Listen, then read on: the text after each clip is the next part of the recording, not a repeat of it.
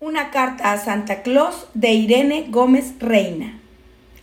Carolina, mi amiguita, a Santa Claus le escribió una carta en que pedía todo lo que ella quería el día de Navidad. Santa Claus principió diciendo, yo te pido que me traigas una muñeca que hable y también que sepa andar una casa de madera con un jueguito de sala, recámara y comedor, un vestido para fiesta y otro de mexicana, una pelota de hule y una caja de dulces y bombones. Santa Claus lee que lee la carta de Carolina y de leer se cansó. Pero la carta seguía.